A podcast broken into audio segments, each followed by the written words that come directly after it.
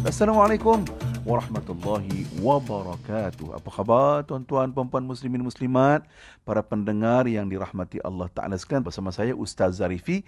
Tentunya ya, tanyalah Ustaz di Britain FM.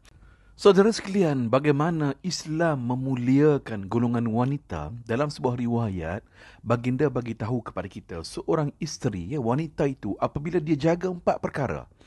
Dia jaga empat perkara ini maka dia boleh masuk syurga melalui pintu mana yang dia suka.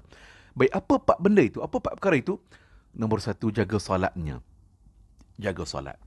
Yang kedua, isteri ataupun wanita menjaga uh, apa nama puasa Ramadannya. Ha, ya, puasa Ramadan buat betul-betul. Puasa sungguh-sungguh.